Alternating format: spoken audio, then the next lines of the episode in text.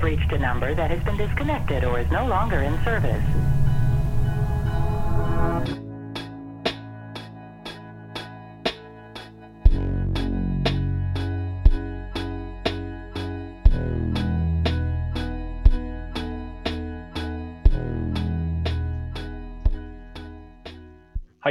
えー、セブンストーリーズはですね、名古屋駅から徒歩5分、まあ、周辺に遠藤寺商店街ですとか、試験道といった名古屋の商人文化が一部残るエリアにですね、新しくオープンする宿泊施設となっています。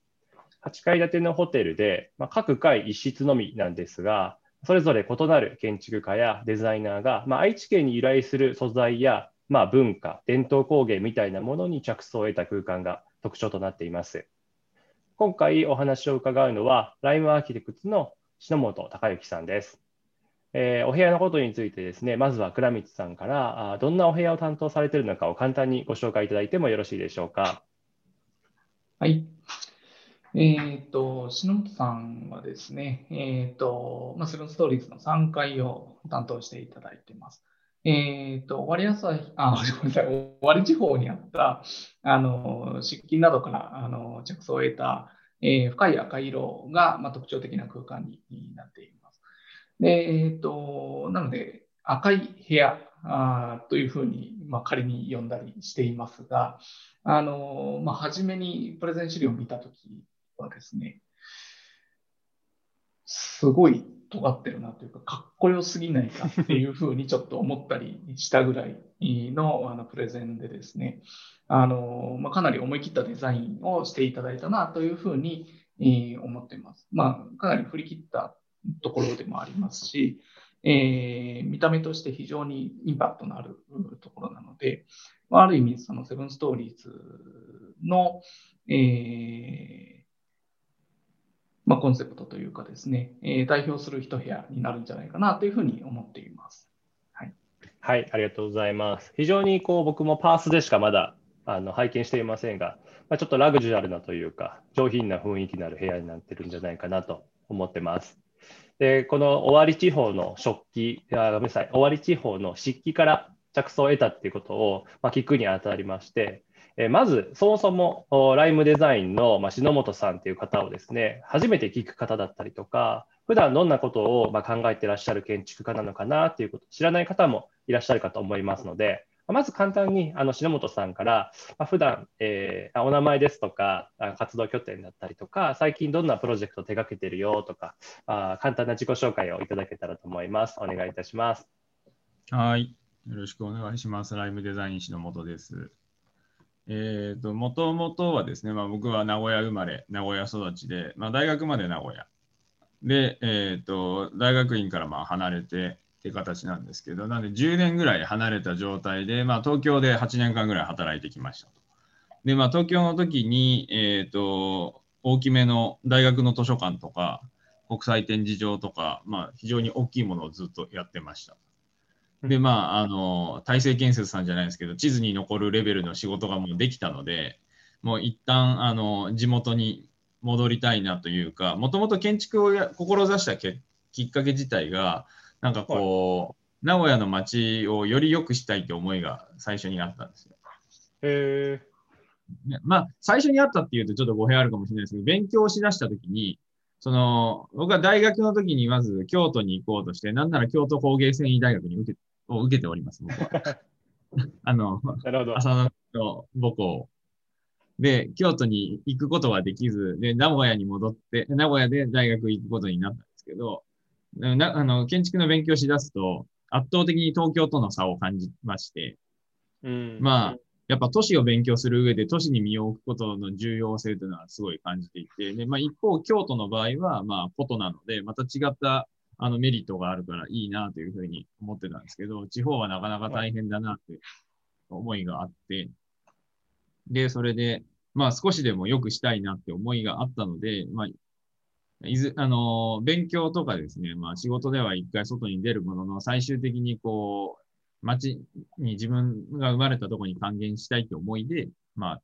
去年、一昨年になるのかな、2019年に帰ってきたって形ですね。素晴らしいですね。なので、あの、まあ、今やってる活動とかも含めて、まあ何かしらこう、プラスになるように、街にとってプラスになるように、みたいな思いで、あの、動いてはいるんですけど、まあ、あの、実際、あの、まあ、マンションのリノベーションとか、えっ、と、小さなクリニックの改修とか、まあ、そういう、あの、実動レベルの仕事でも、まあ、当然街への意識もしますけど、えっ、と、僕が今、あの、個人的に、あの、自前プロジェクトみたいな形でやってるのは、青空ルネッサンスっていう、まあ、屋上、名古屋の、えっ、と、屋上を活性化させていきたいっていう、あの、プロジェえクトがありまして、で、まあ、えっ、と、名古屋戻ってきて、えっ、と、街を歩いてた時に、栄とか伏見とか歩いた時に、割と雑居ビルが多くて、雑居ビルの屋ー上が空いてるなって思いがあったので、で、ねで、ちょうどコロナの時期もあって、で、屋上だったら、まあ、あの、三、えー三密のうちの、あの、密閉と密集は外せるわけですよ。二密が外せるので、まあ、心理的にも屋上はいいいなっていうのが、で、一時期あの、緊急事態宣言の時に公園がアホみたいに混んでる時があって、ありましたね。で公園が密になってる環境があったので、ねやっぱそ人は外に出たいっていう欲求はあるんだなと。でただまあ、なんだろうな。それがなんか公園っていうものに集まっちゃってて、なんか例えば都市の屋上に小さなポケットパークみたいなのがいっぱいこう散在してるような、点在してるような状態があれば、あの、そっちの方がすごい有意義じゃないかなっていうふうに思って、で、はい。さらにまあ、えっ、と、飲食店が疲弊してるので、で、まあ、うん。テイクアウトが日常化して、まあ、ウーバーイーツとか、フードパンダとかも、インフラも整いつつあるので、だったら、なんだろうな、こう、家で食べるんじゃなくて、まあ、屋上で食べましょうみたいな、そういう小さなポケットパークがいっぱいできるといいなって思いで、えーただまあ、こうやって口で言ってても割と賛同、賛同してくれないというか、多分イメージが共有できないっていうのがあったんで、まず、うん。えっ、と、去年の夏に第1回目を開催して、はい。で、それで映像を撮って、で、あの、その映像を持って、えっ、と、飲食店とか、ビルオーナーとかに、あの、話をしたりして、まあ、あの、今、定期、とりあえずですね、僕のビジョンとしては、定期開催をしてって、あの、はいまあ、イベント的に開催してって、ある程度、こう、支援者というか、まあ、ファンがついた状態で、まあ、みんな共あの共感してくれる人が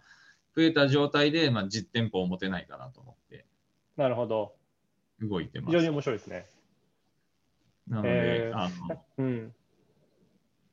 そうですね、都市をやっぱりこう、なんかこう、前の事務所を辞めたときに、なんか掲げたテーマとして、なんかこう、小さなデベロッパーになりますみたいなことを言ってたんですよ。はい。いわゆるアーキテクトとかデザイナーとかじゃなくて、もうなんか街単位で変えるときは、その個々のデザインというよりも大きいビジョンでこう大きく変えていかなきゃいけないなっていうのが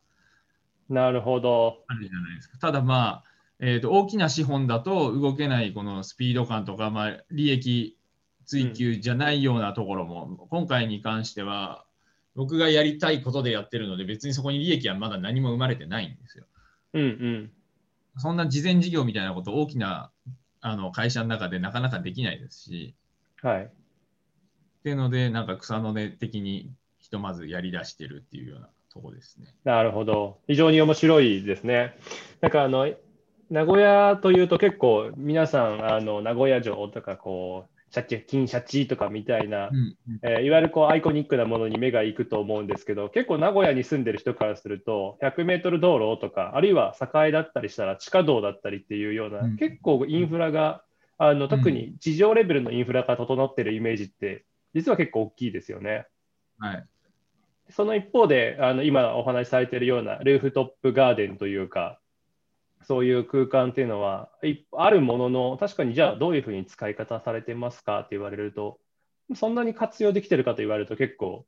まだまだ点々点っていうところで、なんかこのコロナがそういう面で言うと、空間の中にこう使い方だったりとか、まあ、あるいは自分たちの過ごし方みたいなものを考え直す、結構そのいい転機になったんじゃないかなと思うと、今、こう篠本さんがお話しされてた、こう街の、まあ、小さなデベロッパー、建築家ではあるけど、小さなデベロッパーとしてこうあの活動を展開していくっていうのは非常に面白いなと思いながら聞いていました。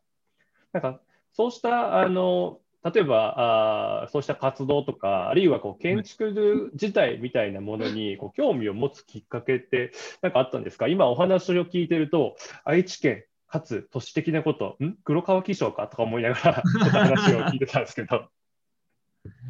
そんなに高尚なもんじゃないですね。でも、なんですかね、今もその質問を受けたときにああと思ったのが、僕もともと広告クリエイターとかコピーライターになりたかったんですよ、最初。へえ、なるほど。なんで多分そういう広告的な視点というか、マスにどう届けるかみたいなところは多分根底にずっとあるんだと思ってて。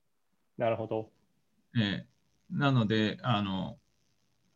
なんだろうな、こう建築とかやってると、やっぱこう、住宅作家とか建築道みたいな形ですごい建築至上主義みたいな、原理主義者みたいな、こう空間こそ全てっていうタイプの方もいらっしゃいますし、まあ、それも全然良さも分かるんですけど、まあ、自分がこう特性とか興味あることはどっちかって言ったら、多分どうやってマスに届けるかっていうところで、でまあ、多分あと公共建築をずっとやってきたって思いもあるので、まあ、思いというか、経緯があるので、やっぱり。オフィスビルとかマンションデベロッパーとかでやってたわけではないので、やっぱ作ったものに誰かが来てくれるだろうっていう、その不特定多数、顔の見えないペルソナ的なのをずっと多分想定しながら設計してきたんだなっていうのが今話しながら、ああ、多分そういうことかと思ったんですけど、だからやっぱターゲットは常にそっちにあるんじゃないかなっていうふうに。うんうん。まあ、ある意味パブリックというか。そうですね。うんなるほど。なんかでもこう、建築を勉強していて、こうね、けんあのパブリックな、あるいは公共建築を作りたいっていう思いみたいなものって結構、あの学年を重ねないと、最初なんか作品を作りたい的なスタンスで勉強してしまうことが始まりとしては多いと思うんですけど、なんかそのパブリックな部分だったりとか、あるいはこう公共建築みたいなものに何か意識が向くきっかけって何かあったりされたんですか？まあきっかけっていうのは多分その前職のその佐藤総合計画っていう設計事務所でしたけど、うん、まあ割と中規模サイズの大きめの設計事務所ですけど、えー、と売上の7割が公共建築なんですよ。うん多分他の組織設計事務所と,、えーと利益構造が全く違っていて7割給料の7割税金なんだみたいな そういうお金お変わった体質だったので、はい、基本的に公共建築っていうようなのが多分ベースにあるんだなっていうのはありますね。なるほど。面白いですね。なんかこう、特にこう、品本さん、他のメンバーとの違いで言うと、まあ、あ新森さんとかもいらっしゃいますけど、やっぱりアメリカにいたっていうのも一つ大きな、もしかしたら、あ、うん、きっかけがあるのかなとは思うんですけど、特に今のあのルーフトップの話だったりとかは、あれ、シカゴでしたっけ、いらっしゃったのが。シカゴですね。だからなんかそういったことも含めて、こう高層ビルに囲まれているというか、高層ビルが近いところにいたというのも、もしかしたらきっかけとして、うん、あの関係してるのかなと思ったんですけど、何か普段の中で、そうしてアメリカにいた、学んでいた時代だったりとかって、何か思い出したりすることあるんですか、ええ、なんかでも、今の話伺って、あまあ、質問投げていただいて、まあでも少なくともあるかなと思ってたのは、多分2パターン、2種類あって、1つはやっぱ教育によるものと、1つはやっぱ生活環境によるものっていうのがあって、うん、1つ教育の中で、その僕が行ってたイリノイ大学シカゴ校ってところはすごいなんだろうなファンタジックというか理論ベースというか別に立たなくてもいいからあの立てられな立てられるかどうかは考えるなみたいなことを言われてたんですよ。そのできるかどうかは、テクノロジーは後からついてくるからまず思考をぶん投げろみたいな、うんうん、そその SF 小説とかの考え方だったりとかあとはそれこそ建築学科ではあんまり気にしないようなあのサイエンス誌ニュートンとか、うんうん、あのネイチャーとかそこら辺の最新記事とか最新マテリアルとかをから着想を得て空間を考えなさいみたいな。へを言われてたので逆にまあ日本に帰ってきてからあのリアリティのなささにこれどうやって作るんだって言われた時にこう口ごもるみたいな。構造はみたいなところが非常にあの抜け落ちた教育を受けてたなと思いながら、ただまあ、あの、野球選手もそうですけど、ピッチャーとかでもまず遠投をやるというか、その地型を作るみたいなところはすごい重要だよなって思うので、なんで、さ多分さっきお伝えしてた、まず都市のビジョンを語るみたいなところは、うん。まあ、お小さなとこからつ作っていくというよりかは大きい未来像を描いてというか共有して、えっ、と、活動とか実動に落とし込んでいくってところが多分一つあるかなっていうのと、あと、さっき言われてた生活環境、まあ高層ビルがあるはあるんですけど、まあ、ちあの、周り行くとやっぱ中、中低、中低層のビルもあったりして、ね、やっぱり屋上で、えー屋上使える機会とか、あと、すごい面白いのが、ちょっと特殊回ですけど、あの、シカゴカブス、この前までダルビッシュがいたんシカゴカブスの、えっ、と、リグレーフィールドっていう、あの、スタジアムがあるんですけど、それは別に、あの、屋外じゃなくて、普通の、あ屋外っていうかな、あの、ドーム型じゃなくて、普通にスタジアムなんですけど、スタジアムの道挟んで向こう側に、びあの、5階ぐらい、5階建てぐらいの、あの、レンガ像みたいなビルがみんな建ってるんですよ。はい。で、それが、あの、外野席との延長線上のように、みんなルーフトップに勝手に席作ってて、えスタジアムの外なんですけど、そこからもあの高さ的に見えるんですよね。ー、で、ちそこのチケット、あのースタジアムじゃないチケットとして売られてて、なんかビールは飲み放題みたいな、そういうなんかね。ベースのインフラをハックするような形で、都市が、周りがこう出来上がってるのがすごい面白いなと思って。うん。なので、なんかこう、ゼロから作り出すってこと以外にも、もうぜ今あるものに対してどう変えていくかって、どう活用していくかっていう面白さというか、うん。もうそういうところからは多分、あの、学んでるというか、じうん、実体験から、うん、感じ取ってるところあるのかなとは思います。なるほど、なるほど。非常に面白いですよね。なんかやっぱりスポーツ産業みたいなもの、まあ、ある種スポーツでもあるし、まあ、ほとんどエンタメ産業だと思うんですけど、アメリカが注力している部分が、それがあの地域の開発だったりとかにもつながってるっていうのは、まさに面白い話ですよね。で、またなんかこうアメリカ最近ですと、まあ、コロナの影響もあって、飲食店の中で食べるのが難しいからというので、結構路上の利活用だったりとかも、まあ本当に非常に、あー冬場もなんか、えーと、日本人の方がこたつみたいなものを屋外にセットして、冬場でもご飯食べれますよですとか、まあ、屋上や路上を使って、まあ、人の流れをうまくう作りながらこう都市の中で生活するっていうことをきちんとあの向かい向き合い直すみたいなことを先駆けて手がけてらっしゃるのは、まあ非常に面白いなと思いましたし、なんかそれとこうしてるのかどうかは分からないですけど、篠本さんがおっしゃったような、こう屋上の活用していくですとか、あるいは都市のビジョンを投げていく。自分たちってこうコロナの中でこんな生活させられてるじゃなくて、コロナ以後、どんな生活につながっていくのかなっていうことをなんか想像させるような試みっていうのは、なんか話を聞いていて、非常にあの前向きになりますし、なんかそれが、あのなんて言うんでしょう、こうある種広告代理店的なってお話されてましたけど、まあ、ビジョン投げかける建築家とか都市計画家の非常に重要な部分じゃないかなというのは思うところですね。まあ、とはいえあの、今回のプロジェクトで言うと、まあ、あの残念ながら屋上じゃなくて3階の設計を 担当されてましたけど、うん。結構こう、僕自身も昨年の1月、2月からリサーチを始めて、コロナがどんどんと影響力を増していく中で、非常にあの難しいリサーチだったなと、もう行動が大きく変わってしまったりとか、うん。社会の前提が狂っていくかもしれない中で、結構デザインをしていく側の方々も非常に難しいところもあったんじゃないかなと思うんですけど、なんかそうしたこう公共性だったりとか、ビジョンを投げかけるっていう思いの中で、なんか去年の設計デザインしてる間は、なんかどんなことをお考えだったんですか？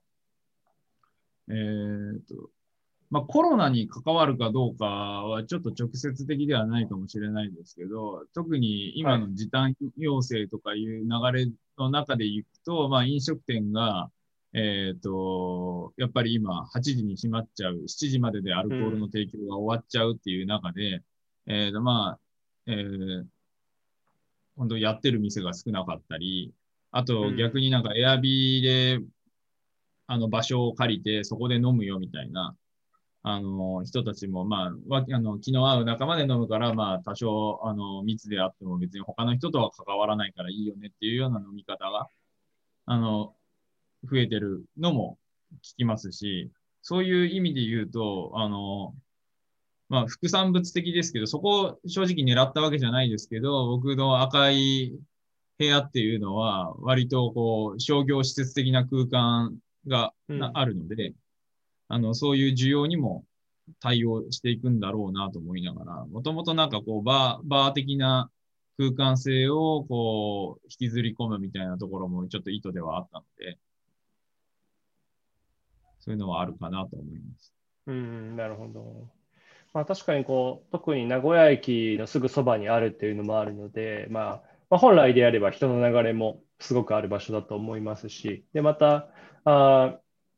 遠藤寺商店街だったりとか、地域にはこう人を呼び、まあ、人の、なんて言うんでしょう、あの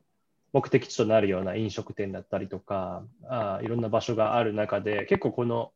名古屋駅東側っていうのは、まあ、非常になんていうか面白い場所なのかなとは思うんですけど、なんか一方でこの移動するとかにぎわうみたいな、まあ本来僕たちが楽しみにしていたものが制限されたりとか、あるいは楽しみ方がなんか変わってしまうのかもなっていうところの中で、えーそもそもなんか旅行のスタイルが変わっていくのか、あるいはこう、その先で体験することが変わっていくのかもなっていうのも、なんか思いとしてはあったんじゃないかなと思うんですけど、なんかそういったところで旅行だったりとか、えー人となんか出会ったりとかあするって言ったときに、何かその時に平本さんが考えていらっしゃったことってあったりしたんですか？旅行、まあでも結構その観光地以外に関しては、やっぱりその、やっぱ観光地行った後に、まあお昼ご飯はいいですけど、夕ご飯とか食べるときは、まあやっぱり結局飲食店とかになってくるわけじゃないですか。うん。で、えっ、と、旅行するときに、まあ、どこ行くっていうのもありますけど、どこで何食べるっていうのも同時にあると思ってて、うん。で、そうなってきたときに、えーやっぱりそこがやってないっていうことになってくると、あの、ホテルで過ごす時間が必然的に増えちゃうので、うん。で、そこにやっぱストーリーを持ち込みたいなと、まあ、後で多分その設計した時の意図とか、どういうスタイルで設計してるんですかって言われた時と多分繋がっていくと思うんですけど、結構僕、まあ、セブンストーリーズって名前と被っちゃうんですけど、結構物語を重要視してて、うん。うん。その建築とかデザインとかで、こう、よく僕の中で3つ分類があって、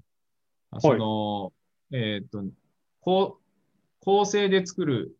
タイプの建築と、えーっと、理論で作る建築と、あとストーリーで作る建築、まあ、物語性で作る建築っていう、み大体3つでカテゴリーできるかなって僕の中で思ってるんですね。ほうん。で、えっ、と、もう構成っていうのは別にその、やっぱ物の美しさとかであったりとか、まあ、柱張りとか、あの、床の新しい関係性であったりとか、ちょっとまあ、具体例で言うと、まあ、あのサナーのロレックスラーニングセンターとか、う。ん。あとまあ、なんだろうな、あの、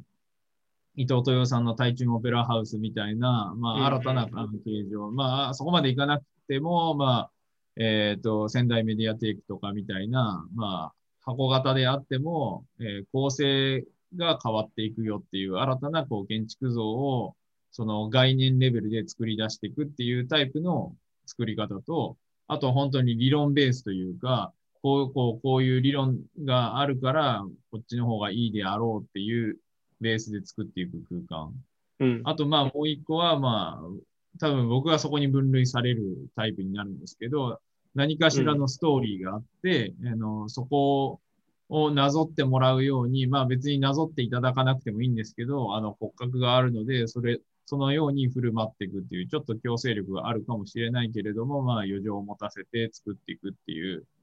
なもの、作り方であったりとか、細部であったりとか、うんもの、に対して語れるっていう物語を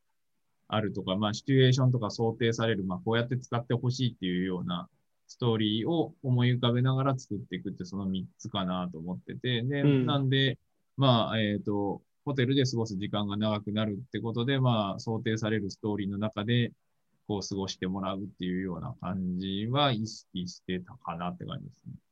なるほど。非常に面白いですよね。物語性のある建築というか、まあ、物語なので、建築単体の中で完結することなく、まあ、前の話だったりとか、建築を出た後の話も含まれてくるのかなというのは、僕もあのリサーチの中でやっていたあ部分だったり、あるいはマーケティングの世界で言われる 5E みたいな、まあ、EXIT、出口があって、エクステンション、その後どうするのみたいな話とも非常にあの類するところがあるんじゃないかなとは思うんですけど、なんか今回、やっぱり、あのまあ、どういうふうな形でスタイルだったり形式が変わるかわからないんですけど、セブンストーリーズ始まった時に倉光さんたちがお話しされてきたこう、まあ、ある種空間が目的化するというか、宿泊場所が目的化するみたいなことを、まあ考えたときに、それを一番極端にやってる人たちって、建築家や建築を学んでる人たちじゃないのかなと。まあ、つまり、有名な建築家やデザイナーが作った場所を、そこを見に行くことや学ぶことが目的で宿泊するっていうのは、ま非常に稀な存在というか、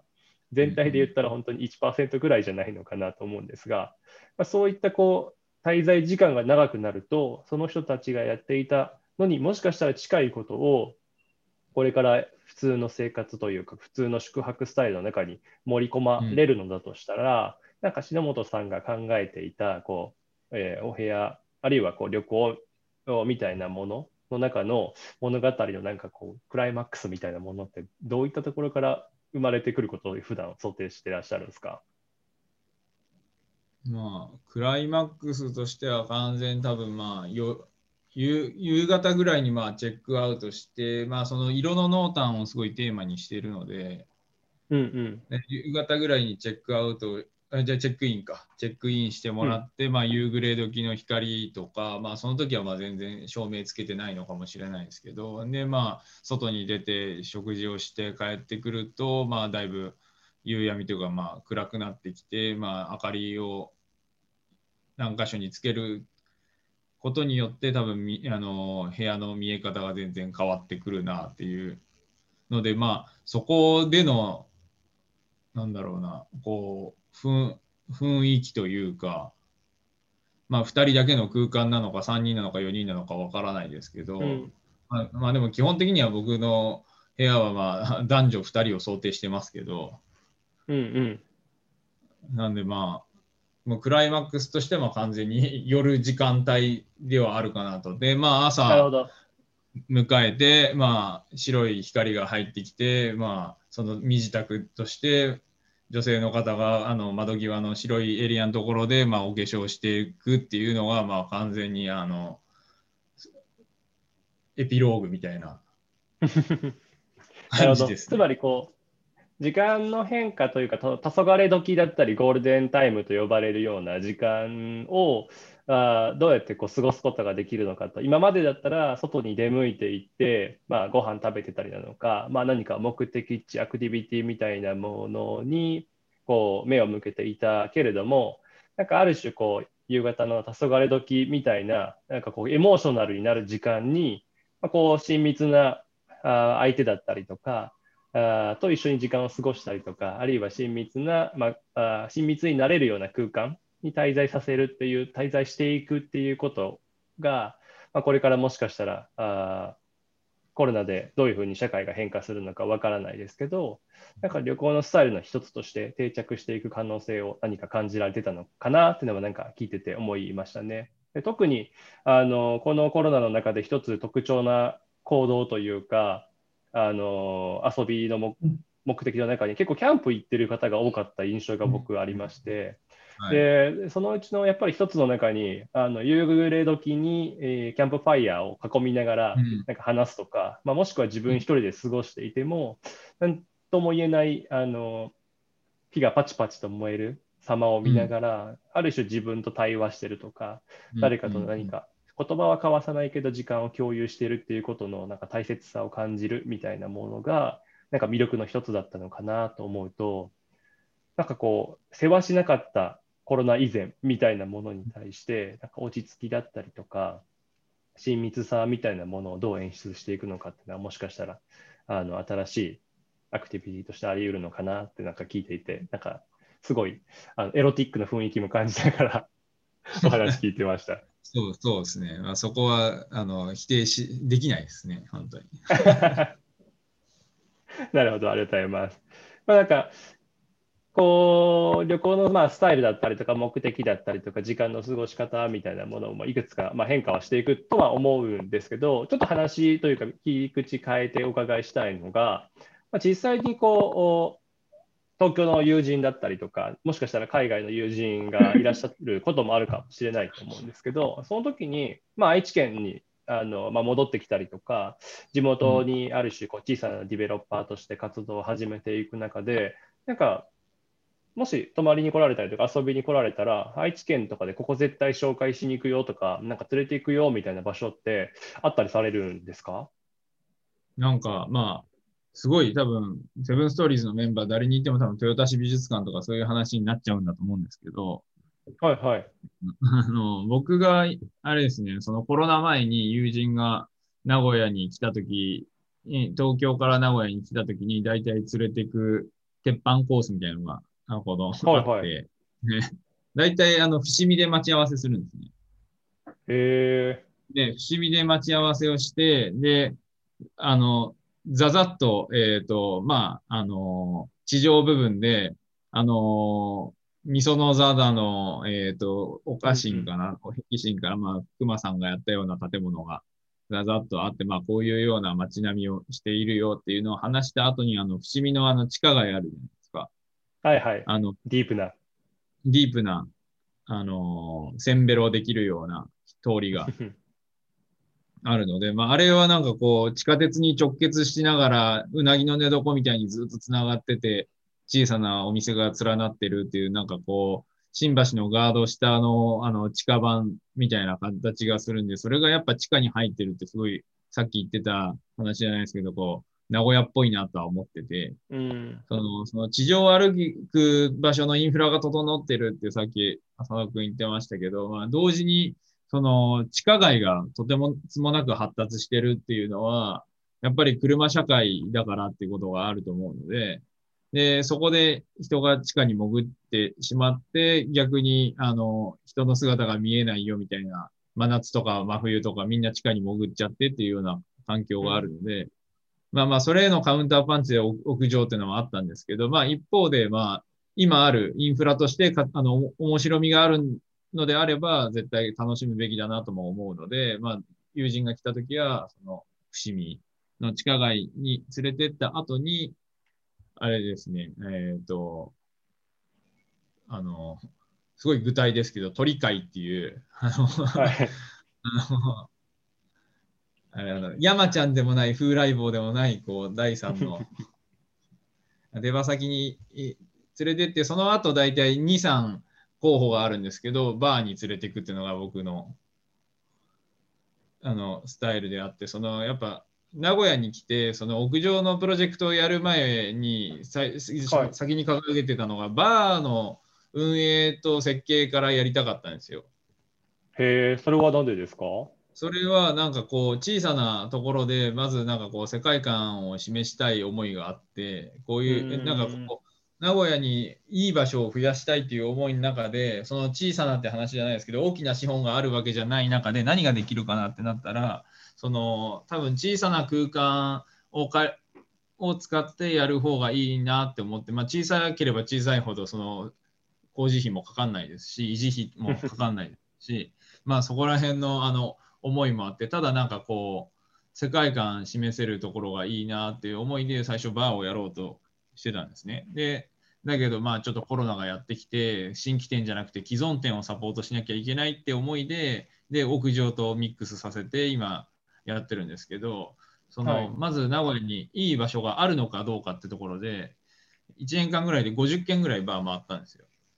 うんうんそのまあ、名古屋だけに限らずですけど、で、そうしたら割とあるんですね。あの、面白いバーあるじゃんってのが僕の結局名古屋での答えで。で、バーにもやっぱ、あの、さっき言ってたように、その、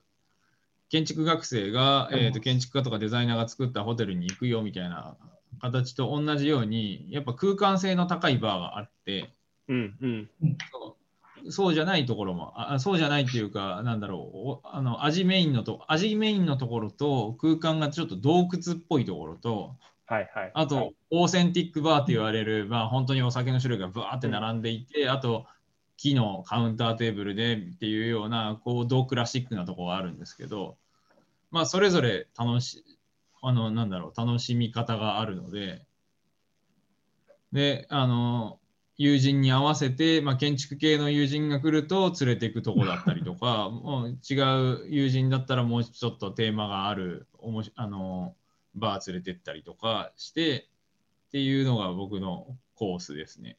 なんで今、面白いですね。はい、名古屋じゃなくても他の町行く時でもやっぱバーめちゃくちゃ検索していきますし、